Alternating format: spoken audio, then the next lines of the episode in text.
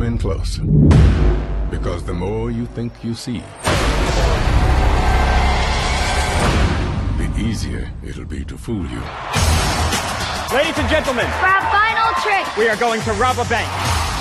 On the count of three, you will be teleported through space and time to your bank in Paris. One, two.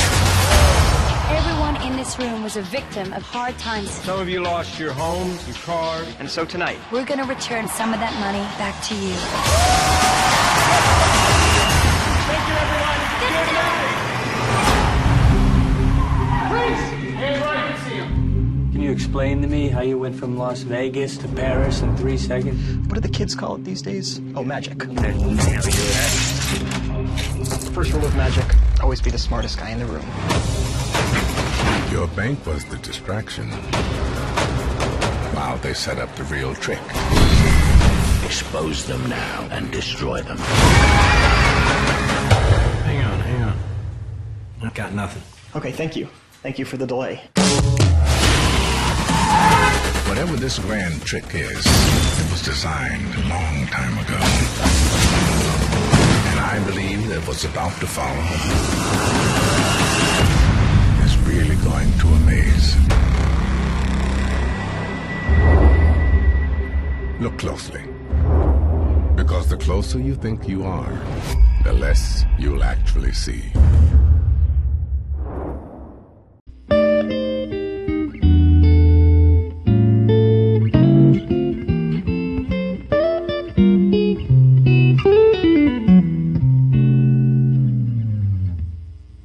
Company ya kalau nggak salah kan perusahaan teknologi gitu kan. Mereka nyadap komputernya terus kayak eh, petugas keamanannya dikasih tag atau label rumah sakit lari dari rumah sakit gitu. Terus kayak ganti baju eh, gampang banget dilempar terus apa nampan dibalik jadi koper atau koper dibalik jadi nampan gitu-gitu. Gue somehow tuh seneng yang hehe dia lagi ngapain sih sebenarnya ini? Gitu. Nah, betul, betul. Itu dia tuh yang yang gue suka juga tuh. ya dibanding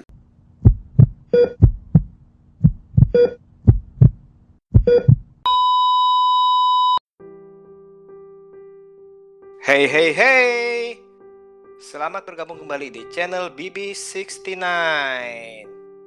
Pada episode kali ini, kita akan membahas Duologi, sebuah saga film Hes yang berbumbu sulap. Nah, sekarang sudah bergabung dengan saya seorang teman Kongko atau Teko BB69. Halo Re, apa kabar? Halo. Ya, baik-baik aja kok. Baik-baik sorry. aja. Eh, Si- sibuk apa nih sekarang? ya nulis lah ya. nulis di Wattpad. Nulis. Masih nulis di Wattpad ya? Iya. Kerja udah mulai kerja belum? Kerja masih dari rumah sih. Masih dari rumah ya. Jadi Iya, ma-. Oh ya, nah ini si Ray ini merupakan admin dari So Stupidly Genius dan SSG Movie Podcast ya. Iya, betul, heeh. Pada kesempatan hari Mhm. ini nih kita mau bincang-bincang nih mengenai saga film Now You See Me yang ternyata udah punya dua film ya. Iya, betul. Yang pertama dan yang kedua. Pertama 2013, yang kedua tiga tahun setelahnya. Waktu itu nonton di bioskop apa di rumah? Eh bioskop dong kan tujuh tahun yang lalu sama eh, berapa tahun yang lalu tuh? Berarti empat tahun yang lalu. Oh, jadi di bioskop dua-duanya ya. Iya, heeh. Eh, saga ini cerita tentang apa sih nih? Eh, jadi saga ini tuh cerita tentang sebuah organisasi pesulap yang punya ikhtiar ya menjunjung tinggi nama baik dan keadilan melalui trik-trik eh, magic untuk menangkap atau menjebak orang-orang jahat gitu. Namanya The Eye. Nah, kalau di ceritanya sih ada empat pesulap yang di hire ya atau dipekerjakan untuk menjadi anggotanya di I diberi nama anggotanya The Four Horsemen gitu ya kan ya bener ya Betul, Four Horsemen betul. Mm-mm. jadi dari empat eh, orang yang direkrut inilah yang menjadi eh, empat tokoh utamanya gitu ada uh, Jesse Eisenberg sebagai uh, Danny Atlas. Dia seorang ilusionis yang sifatnya arogan. Terus ada Woody Harrelson yang berperan sebagai Merritt McKenney. Uh, dia adalah seorang hipnotis dan mentalis kali ya sebutnya ya. Hmm. Iya nggak sih? Hmm. Dan Betul. dia kayak dia dia, dia kayak uh, apa ya bilangnya ya? Uh, orang yang di anggota itu dia kayaknya yang paling tua dan paling M- mengayomi. Iya gimana ya dia kayak iya lebih santai bawaannya dan lain sebagainya terus bercandaan ke bapak-bapakan gitu. Ke bapak-bapakan. Soalnya paling Iya, kan? tua ya. Beda umur Iya. jauh. Heeh, heeh, dia kayak santuy santuy gitu. Terus ada eh, Ayla Fisher ya kalau di film pertamanya berperan sebagai Henley Reeves dia itu seorang escapist ya Eh, or- apa jadi kalau di dunia sulap kan ada istilah-istilah sulap yang tadi gue sebutin tuh kayak eh, bidang sulapnya gitu. Kalau escapist itu dari namanya seorang yang kabur atau apa eh, ahli kabur dari suatu keadaan gitu. Terus ada Dave Franco eh, yang berperan sebagai Jack Wilder. Eh, dia ini juga ilusionis tapi eh, bilangnya gimana ya? Eh, impresionis. Eh, dia ilusionis dan impresionis. Jadi kayak bisa menirukan eh, gerak-gerik orang bahkan suaranya ya dia keahliannya kan di situ. Gitu sih. Dan yang kedua itu kedatangan anggota baru menggantikan si Ayla Fisher ya. Eh, namanya Lizzie Kaplan kalau nggak salah. Dia itu eh, nama karakternya Lula May. Dan kayaknya sih dia memang ini juga ya eh, trik-trik Escapist, Ah. betul. hmm, Jadi melengkapi Iya menggantikan sih, si hmm. Iya iya eskapis tapi diiringi is- ilusionis gitu nggak sih? Jadi kayak Hmm. dia kabur dari bencananya itu kayak mendistraksi pikiran orang. Kayak dia menyakiti dirinya sendiri tapi sebenarnya nggak kejadian gitu. Iya kan ya kan ya? Betul. Yang tangannya ke blender segala macam. tangannya blender potong. Kepalanya Lebih karena gore. gilotin iya oh sama ada yang terakhir yang paling penting di film ini Mark Ruffalo gitu dia itu dia itu bernama eh, Dylan Rhodes seorang apa agen FBI yang menangani kasus ini gitu terus ada beberapa case lainnya kayak eh, Morgan Freeman terus Michael Caine dan lain sebagainya dan lain sebagainya gitu sih Hmm. Nah yang di kedua beli lebih banyak lagi ya. Iya nambah gitu. Ada Harry Potter. Daniel iya Daniel Radcliffe maksudnya.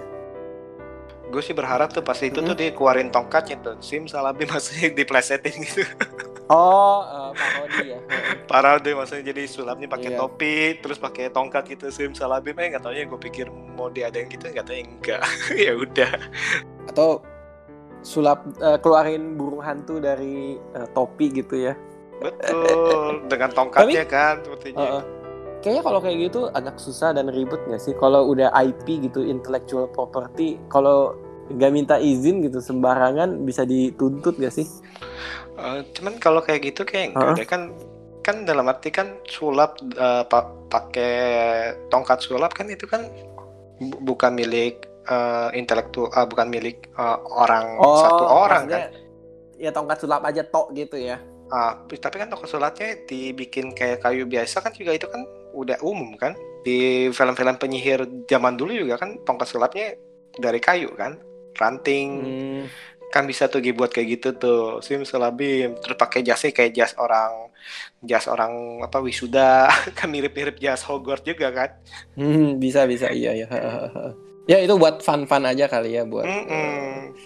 ini Kan- seru-seruin filmnya. terus yang nomor dua juga kayaknya lebih ke arah ini ya apa untuk eh, worldwide itu dia eh, pangsa pasar China ya kalau nggak salah ya jadi kan eh, mainnya banyak di China juga ya dan bintang salah satu bintang itu dia ngegait Jay Chou juga ya Oh ya. Jadi bagi teman-teman yang belum tahu ya, jadi eh, kayak istilahnya di yang kedua ini plotnya lebih kompleks dan mereka tuh sampai eh, pindah negara gitu. Mereka bermain-main. Eh China atau Chinatown sih? Gue lupa lupa inget loh. di China kayaknya di di di China nya langsung Mm-mm. Oh, oh ya ya ya. kalau menurut lu ini kesan pertama lu apa nih pas saat menonton Now You See Me pertama dan Now You See Me kedua pas lu pertama kali nonton itu kesannya apa?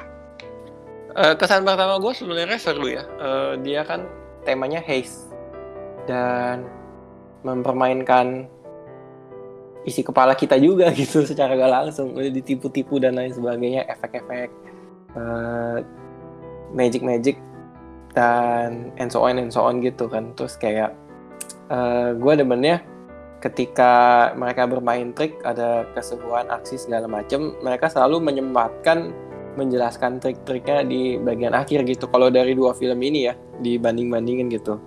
Cuman gue lebih gue lebih suka yang pertama dibanding yang kedua.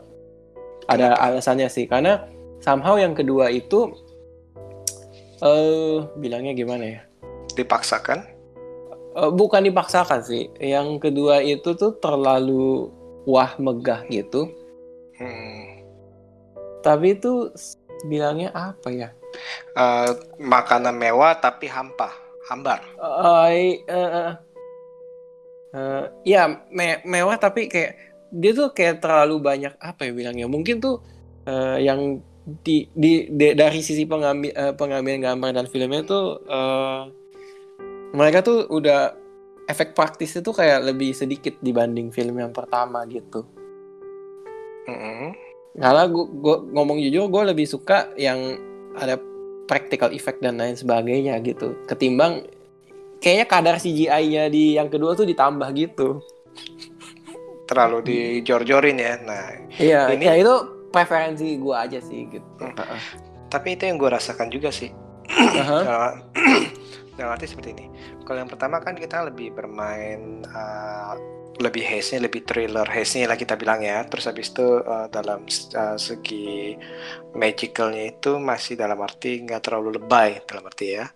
Dan kalau yang di kedua itu justru nggak tahu ini ini menurut pendapat gue ya. Ada beberapa orang sih mm-hmm. suka, tapi salah satu adegan yang yang gue yang menurut gue gue bener-bener nggak suka adalah yang di saat mereka mencuri chip. Oh. Okay? Yang lempar-lempar kartu itu. Ya bagi gue tuh it's too long. Scene itu terlalu lama dan dalam arti hmm. buat apa? Uh, tapi ada ada banyak orang yang suka tuh karena gue lihat tuh di di Instagram atau di mana tuh selalu di di up terus lah adegan itu. Tapi gue nonton yeah, itu yeah. malah gue merasa ini buat apa? Pasti kes, kes, keseruan apa? It's too long. Bagi gue itu terlalu lama. Harusnya itu cuman berapa lama mm-hmm. berapa berapa adegan aja habis itu udah kelar gitu. Kalau menurut gue mm, gitu tuh. eh, itu kenapa yang tadi gue bilang itu eh, ini sepertinya mewah tapi kok kesannya hambar Coba kalau misalkan, hmm. misalkan kalau disederhanakan sedikit, misalkan uh, nggak nggak usah terlalu panjang, mungkin wah keren juga nih. Tapi kalau terlalu panjang kan kesannya kayak nggak masuk akal deh. Kok lempar gitu bisa sampai segitu-gitunya istilahnya. nah, terus apalagi juga yang efek hujan tiba-tiba bisa berhenti gitu. Bagi kita misalkan kalau film itu merupakan kayak kita anggap uh, Doctor Strange misalnya kayak gitu ya, atau hmm. apalah yang yang science fiction yang benar-benar science fiction itu air di dibuat berhenti ya itu masuk akal deh naikin ke atas itu masuk akal dan itu uh, ada artinya. Nah kalau ini kan kayak kan uh, ya untuk apa? Dan akhirnya itu membuat bertanya-tanya kalau gitu tuh ada alatnya gak tuh yang di atas yang untuk nyerap air hmm. atau gimana? Kan gitu kan ya. Tapi itu hmm. itu di satu sisi itu jadi segi positif juga. Tahu gak kenapa hmm. kalau gitu itu berarti itu mereka itu sebenarnya itu mempunyai persiapan dan uh, orang-orang di belakang layar itu lebih banyak hmm, untuk menjadi anggota mereka. Tapi sedangkan di film ini ternyata itu mereka dibilang itu cuma berempat nih. Tapi kalau misalkan hmm. waktu itu mereka udah masuk di AI terus banyak rombongannya akhirnya itu uh, sebenarnya itu sama kayak di John Wick tiba-tiba itu semuanya kan assassin semua tuh. Hmm. Ngerti ya? Uh, yeah, semua, yeah. semua orang itu assassin semua tuh. Nah, itu kita kalau gitu kalau misalkan kalau dianggap semua orang itu ternyata banyak anggota DI nah itu masuk akal menurut gue sih. Jadi hmm. mereka itu bahu membahu membantu tuh biar itu uh, sulap itu terjadi. Itu kan cukup keren sih menurut gue kalau kalau dijadiin gitu. Tapi kalau misalkan uh, dalam konteks yang namanya Yusimi 2 itu kan baru berempat doang. Ini nggak mungkin. Kalau yeah, yeah, gue yeah, Oke, kalau jadi kalau menurut lo itu uh, gimana tuh? Kalau yang dari dua adegan yang agak nyangkut di hati gue nih? Hmm, ya terkait itu ya, mencuri chipnya sama bisa ngehentiin air gitu ya. Hmm. Uh, menurut gue setuju sih kayak mereka tuh terlalu rely on komputer ya. Uh, kenikmatan menonton gua ya atau mengungkap trik magicnya itu somehow agak berkurang gitu karena hah? Ini bisa sebegininya emang believable atau enggak sih gitu. Itu satu terus kayak komputer ya walaupun pergerakan kameranya menyenangkan tapi ya ya hampa aja gitu. Kayak ya cuman tuker-tuker posisi kartu dan lain sebagainya gitu. Lucu-lucuan gitu kan. Tapi enggak enggak apa ya bilangnya intra karakternya tuh nggak hidup di situ gitu.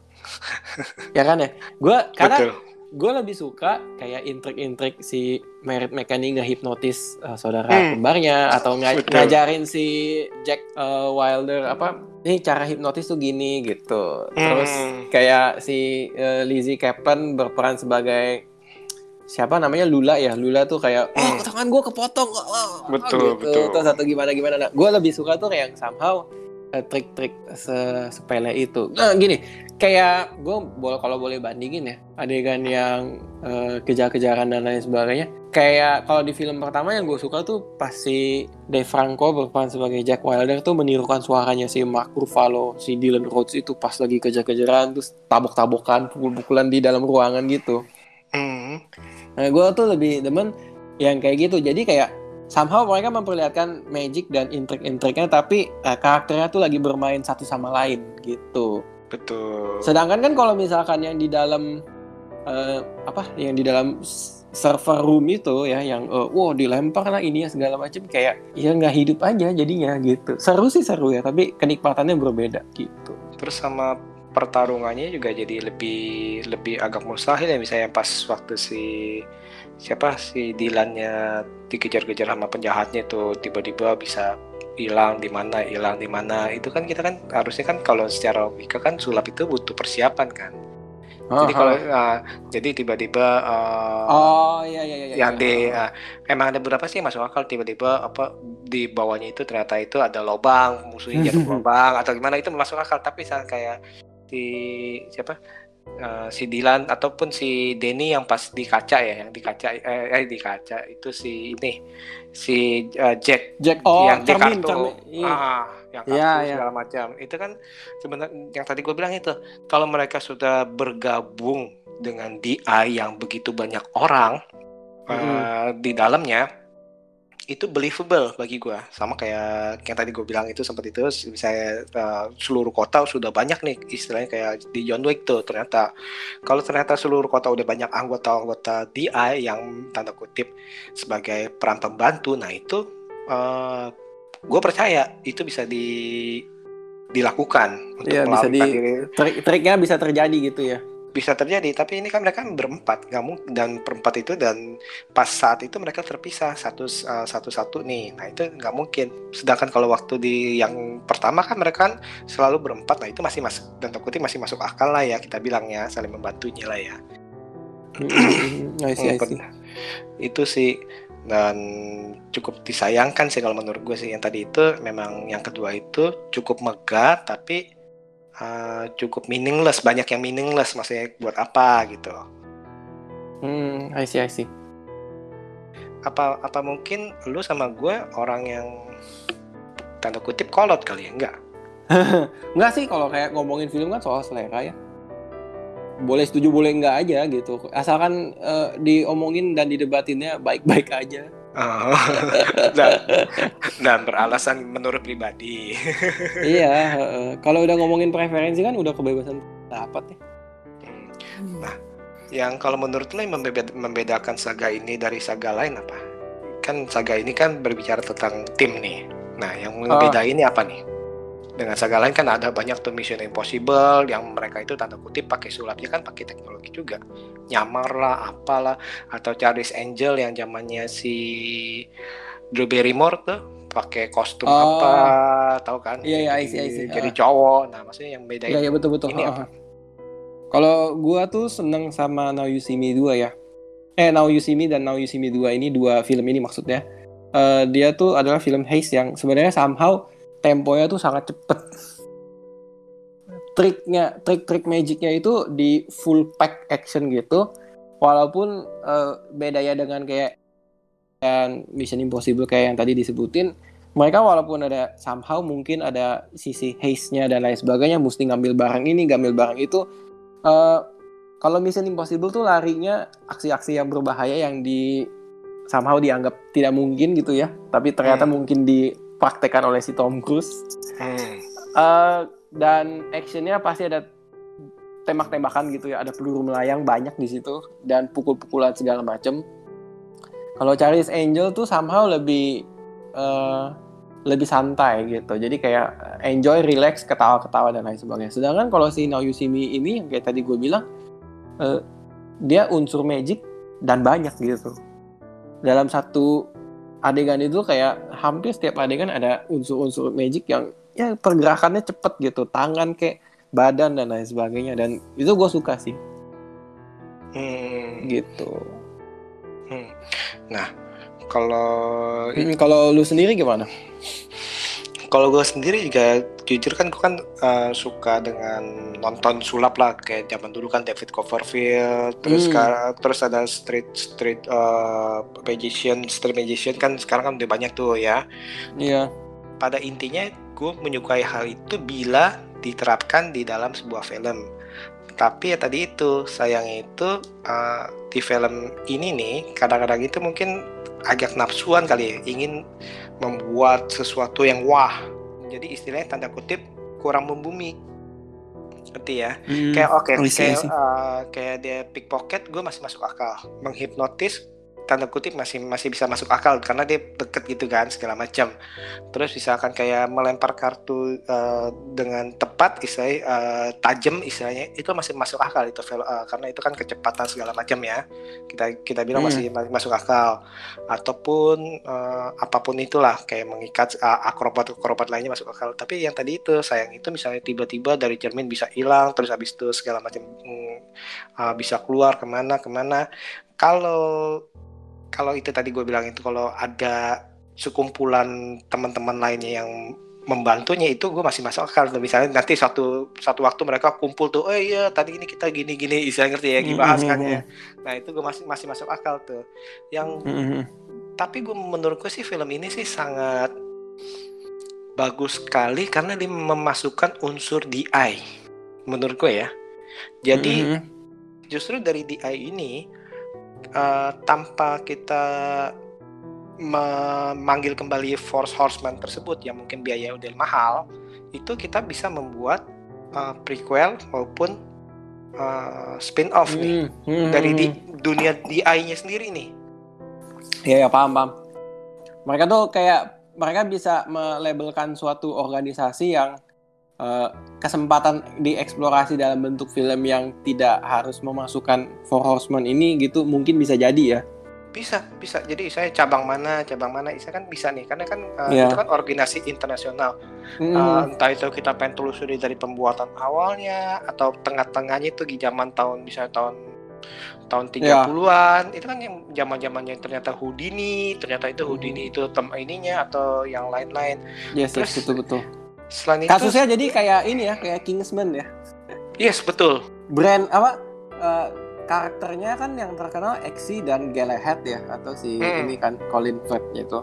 Hmm, Eh, tapi eh, mereka akhirnya memutuskan untuk brand Kingsman-nya ini masih menjual gimana kita eh, maksudnya brand eh, apa hmm. tag eh, produk Judul. Kingsman ini ya judul Kingsman ini masih oke kita coba tarik aja ke prequel dan kayaknya somehow antusiasme eh, penonton-penonton dua film sebelumnya tuh kayak wah kayaknya seru nih gitu. Balik lagi ke zaman eh, dulu gitu. Mungkin maksudnya itu gitu ya. Sama kayak gini kan. Jadi eh, produk DI-nya ini yang dieksploitasi jadi bentuk film-film lain gitu. Yes, dan tidak perlu Mhm. nunggu sampai sampai apa saga ke-9 kayak yang sebelah. Istilah baru bilang oh prequelnya? Ternyata itu prequelnya ada the Fa- apa yang before gitu yang tahun 30-an naik mobil mobil tahun 30-an gangster. hmm, I see, I see. Ya, ya, ya. Maksud maksudnya selagi masih segar. Bahkan sebenarnya itu yang kedua ini udah agak menurut gua ngapain sih yang kedua ini seharusnya bisa ditelusuri dengan tema lain tapi ini kok dipaksakan dengan twistnya Hmm. juga dipaksakan ternyata si ini adalah Hmm. ini itu atau terus habis itu balas dendam daripada yang pertama itu kan itu kan menurutku sih agak di, ngapain dipaksakan gitu ngerti gak mendingan Mhm. Daniel Radcliffe uh, sebuah musuh baru misalkan nggak usah ada hubungan yang pertama kan udah. Oh, see, I see. Karena kan Oh, ngapain hmm. ngapain dia ada ada hubungan dengan Michael Caine lagi?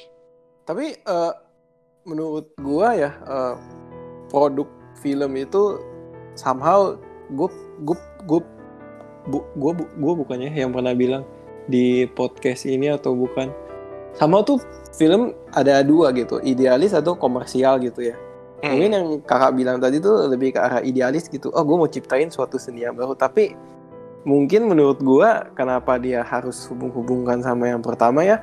Hmm. mereka tuh mempertimbangkan tim produksi dan lain sebagainya mempertimbangkan komersialisasinya sih. Jadi somehow ya mereka eh, mereka tuh kan punya data punya Hmm. bisa bisa riset dari data lah ya. Film yang pertama tuh orang eh, critical acclaim-nya di apa-apa apa-apa ya udah kita kembangin di sini.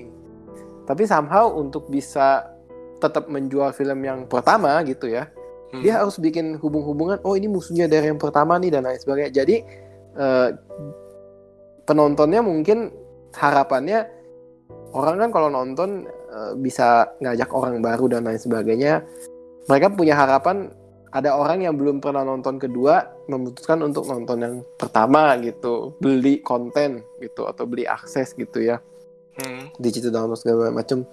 Nah, menurut gue sih yang terjadi di seri ini atau di saga ini ya itu gitu. Jadi kayak mereka kan kalau let's say ya kalau setuju eh, boleh setuju boleh enggak Hmm. somehow kalau dari segi filmnya ini kan sifatnya itu lebih ke arah eh, plot driven.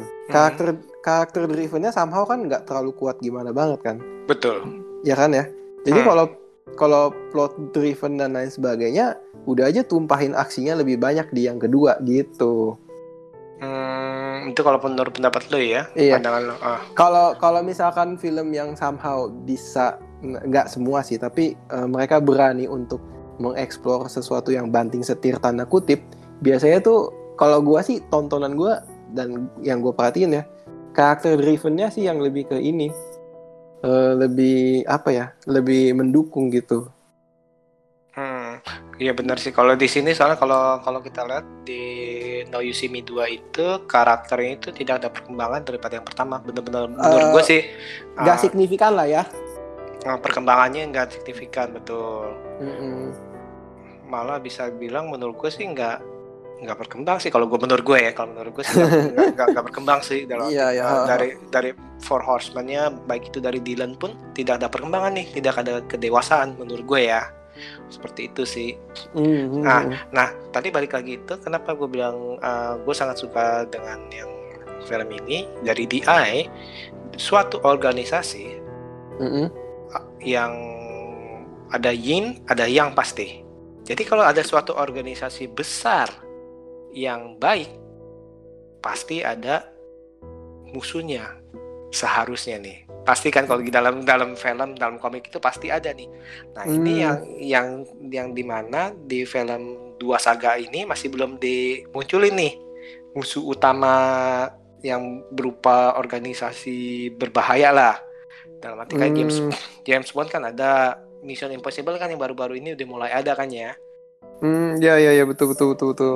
Fa- ah, kalau yang Fast Furious masih antara ada nggak antara ada dan tiada lah ya. Kadang-kadang itu sampai berapa seri ada tiba-tiba hilang muncul lagi yang baru. Nah itu. Nah ah, ini sih bisa dieksplor nih sebenarnya ini. Kalau Mhm, menurut gue ini hal yang dan tadi itu gue bilang itu tadi itu misalnya oke yang sebelum kita ini kan kita sempat ngomong nih Jeco Jeco pengen dimunculin di cabang Cina boleh juga cabang Hmm. China yang baru mungkin atau mungkin nanti uh, kerjasama sama Jackie Chan sebagai bintang tamu aja kan kan Ya, bisa. akrobatik segala macam kan lumayan tuh ya atau untuk menjualnya sih sebenarnya sih uh, menurutku sih ini cukup menjanjikan nih nah ngomong-ngomong soal tadi itu ya Mhm. kalau begitu, lu setuju gak bila akan dibuat lagi sequel atau prequel atau spin-off? Eh, setuju setuju aja sih gue. Kalau dibuat ya. Hmm, lebih milih mana? Eh kalau gua sih masih prefer sequel sih. Sequel, kenapa? Iya, karena eh gue tuh orangnya pengen karakternya jadi dulu gitu, baru eh, pindah ke sequel atau eh pindah ke prequel atau pindah ke spin-off. Menurut gua ya. Karena kalau kayak let's say ya, let's say kayak si Dwayne The Rock Johnson sama Jason Statham di spin-off-nya Fast and Furious Hmm. itu kan mereka udah beberapa kali uh, gontok-gontokan Hmm. iya dan menurut gua tuh kayak karakter mereka cukup jadi untuk dibuatin satu film sendiri sih Hmm. itu pertama terus kayak contoh lain lagi Kingsman Kingsman Hmm. itu kan pada akhirnya si uh, karakter utamanya ya yang diperankan uh, oleh Taron Egerton ya. Hmm. si Exi namanya. Akhirnya kan di kedua kan dia udah menikah gitu. Mungkin orang ada yang bisa mengharapkan dia setelah menikah tapi masih agen rahasia gimana sih kehidupannya? Mungkin ya.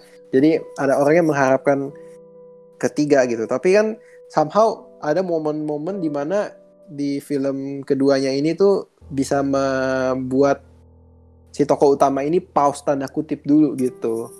Hmm. Jadi makanya mereka mungkin memutuskan untuk ah kita balik ke prequel gitu. Atau eh, sebenarnya setelah ending dari film kedua eh, ternyata kompleksitasnya udah semakin sangat-sangat rumit baru dibikin eh, prequel. Nah, sedangkan kan kalau si Now You See Me 2 ini kayaknya eh, apa belum terlalu gue bukannya eh, ini ya, tapi kayak menurut gue kesulitannya mungkin di kompleksitas elemen magic atau elemen eh, sulapnya. Tapi kalau misalkan kompleksitas karakter developmentnya, ya gue masih nanti nantikan itu gitu. Jangan-jangan yang ketiga itu si Henley yang jadi musuhnya. Wah itu Jadi- banget ya. jadi jadi ratu musuhnya kan udah tahu rahasia-rahasia dari kelemahan-kelemahan masing-masing nih. Terus dia membuat organisasi baru Iya, iya. yang lawannya DI. Who knows ya, tapi mungkin itu kan mereka bisa ke arah sana sih. Kalau lu, lu sendiri gimana? kalau menurut gue sendiri sih, kalau karena gue cukup sebenarnya cukup agak kecewa dengan yang kedua Kalau ya. yang heeh. Ah, karena dalam arti yang dari pertama kan dari terlalu gempar-gemborin teknisnya segala CGI segala macam yang kedua itu ceritanya juga eh, tidak dalam ya dalam arti ya kalau dibilang dangkal kan salah juga gue ya dalam arti. Tapi eh, ceritanya itu ya begitu aja masih apa nih? Kok kok eh, nggak ada sebenarnya itu ceritanya apa sih? Dalam arti yang mau diangkat apa? Tujuan Hmm. utamanya apa dari film ini? Ada. Dan habis itu pas yang terakhir juga pas mereka oh mereka turun ke horseman eh ke apa eh, markas DI juga ya ya udah menurut gue ya udah itu cukup aja enough lah. Mungkin mungkin ada waktu ada ka- ah, mungkin udah saatnya nih kalian istirahat dulu nih.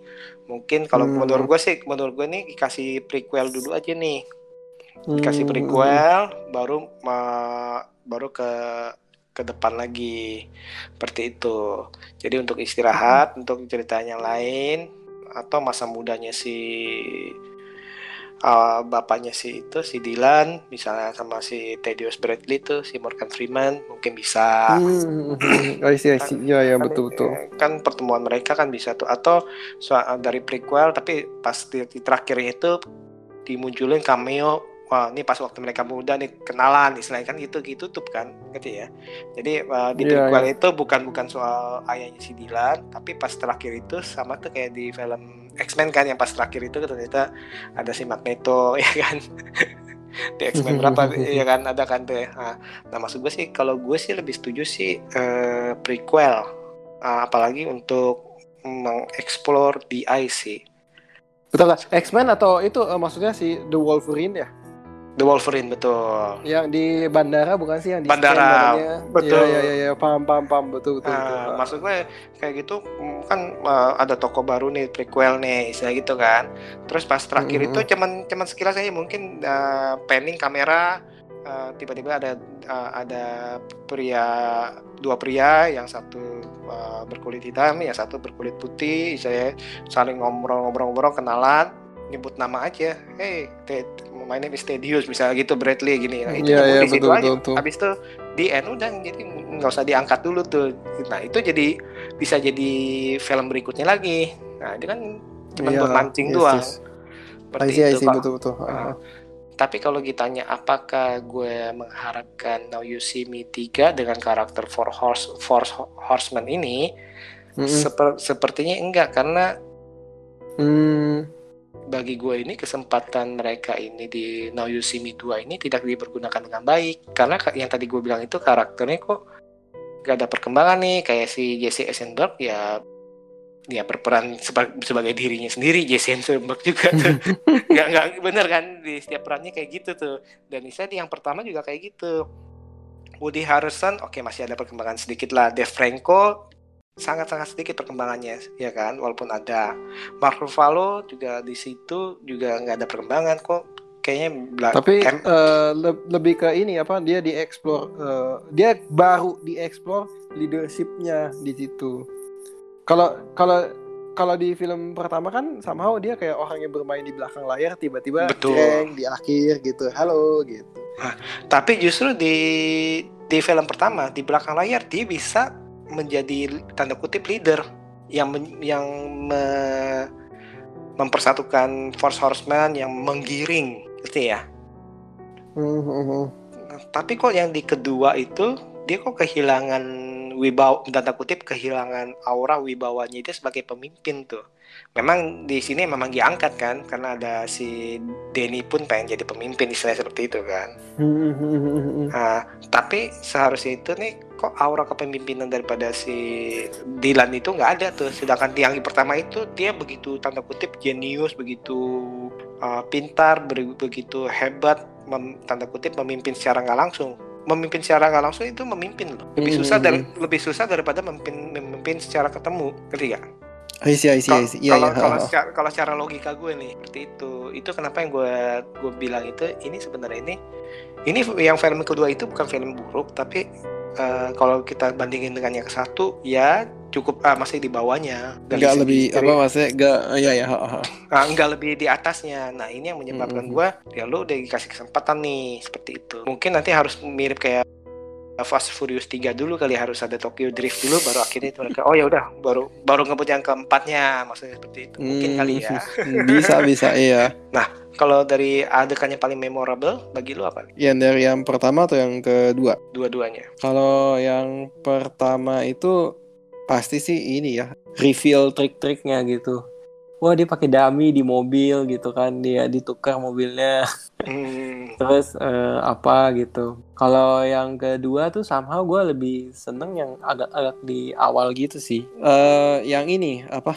Mereka datengin satu ins- institution gitu, tech company ya kalau nggak salah kan, perusahaan teknologi gitu kan hmm. mereka nyadap komputernya terus kayak eh, petugas keamanannya dikasih tag atau label rumah sakit lari dari rumah sakit gitu terus kayak ganti baju eh, gampang banget dilempar terus apa nampan dibalik jadi koper atau koper dibalik jadi nampan gitu-gitu. Gue somehow tuh seneng yang dia lagi ngapain sih sebenarnya ini? Gitu.